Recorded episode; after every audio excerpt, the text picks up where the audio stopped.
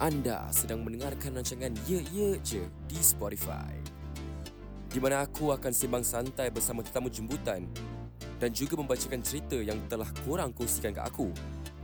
Dan ingat, ini bukan podcast aku, tapi podcast kita semua. Ye Ye Je.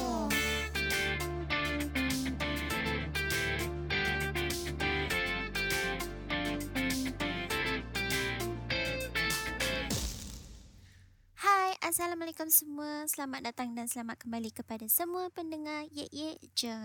Saya Atika dan terima kasih kerana sudi mendengar segmen saya Ladies Talk ini.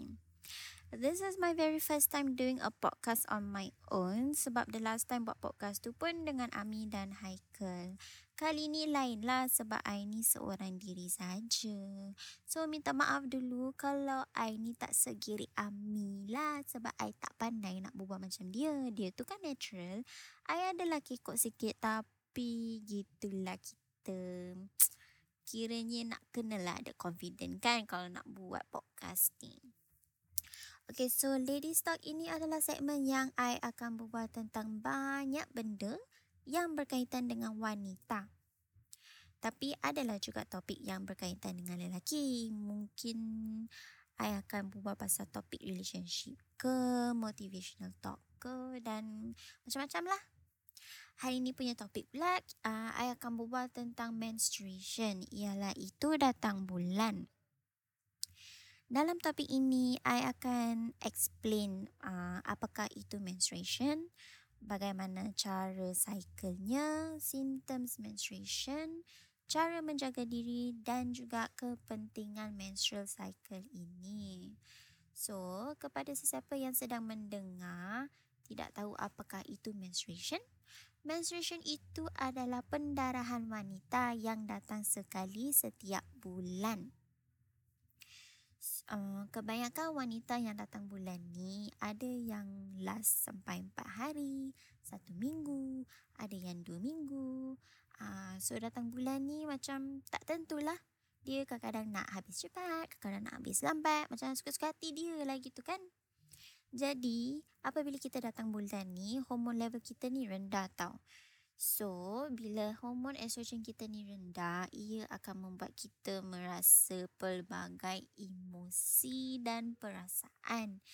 Ialah itu macam stres, rimas, cepat marah, macam-macam lah.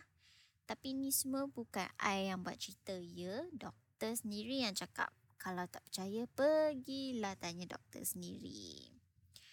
So, selain itu, wanita pun akan mengalami simptom kram di perut, sakit belakang, penat, pening, sakit buah dada dan sebagainya.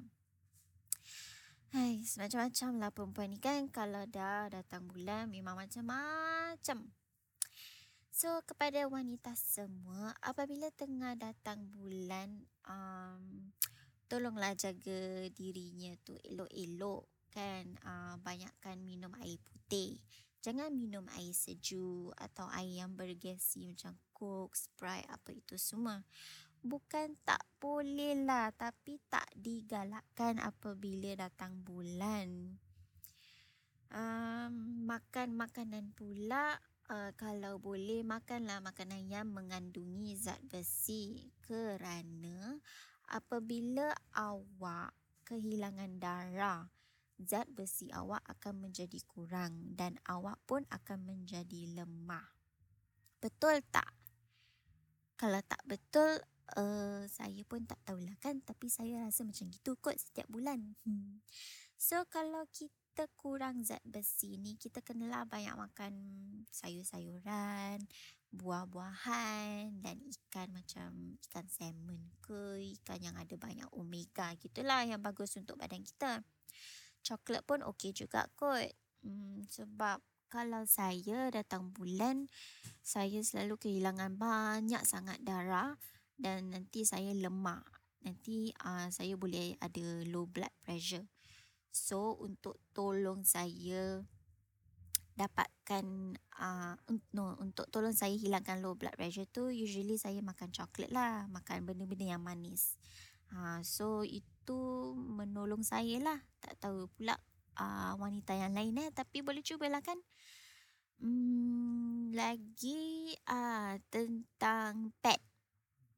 Tak kira lah kalau awak ni pakai pad ke atau awak pakai tampon. Kalau boleh, try to change them every few hours. Don't wait until your pad is very full, like full of blood, baru nak tukar. Janganlah tunggu sampai dah penuh sangat dengan darah baru nak tukar. Itu tak bagus.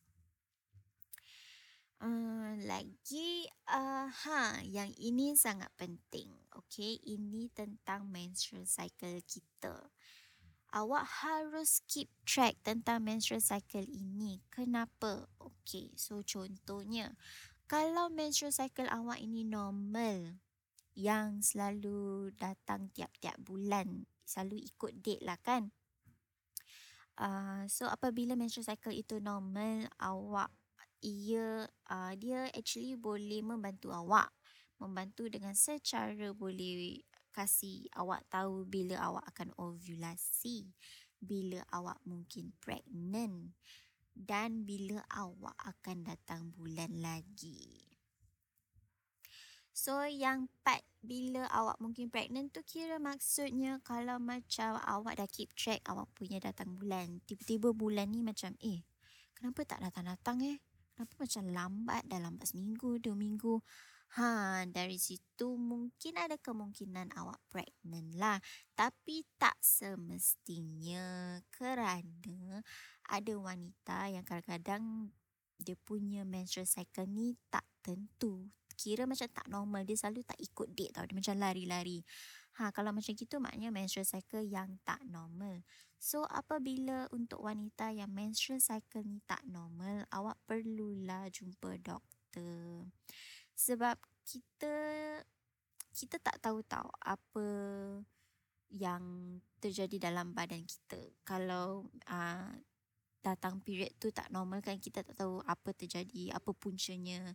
So lebih baiklah kita jumpa doktor. So apabila kita jumpa doktor, kita harus bilang doktor bila kita last datang bulan. Sebab itu salah satu soalan yang doktor akan tanya. Selalunya lah sebab diorang nak tahu bila awak last datang bulan. Jadi senanglah untuk diorang cari tahu kalau awak ni ada masalah ke tak. Kenapa menstrual cycle awak ni tak normal. Kenapa kadang-kadang datang. Kenapa kadang-kadang tak datang. Macam gitulah. Ha, sebab itu saya cakap ini sangat penting lah kan. Jadi, uh, lagi apa yang I belum cover? Hmm, I rasa itu je lah kot. Uh, I ni tak berapa sangat tahu tentang menstruation lah. Uh, I cover mana part yang I tahu.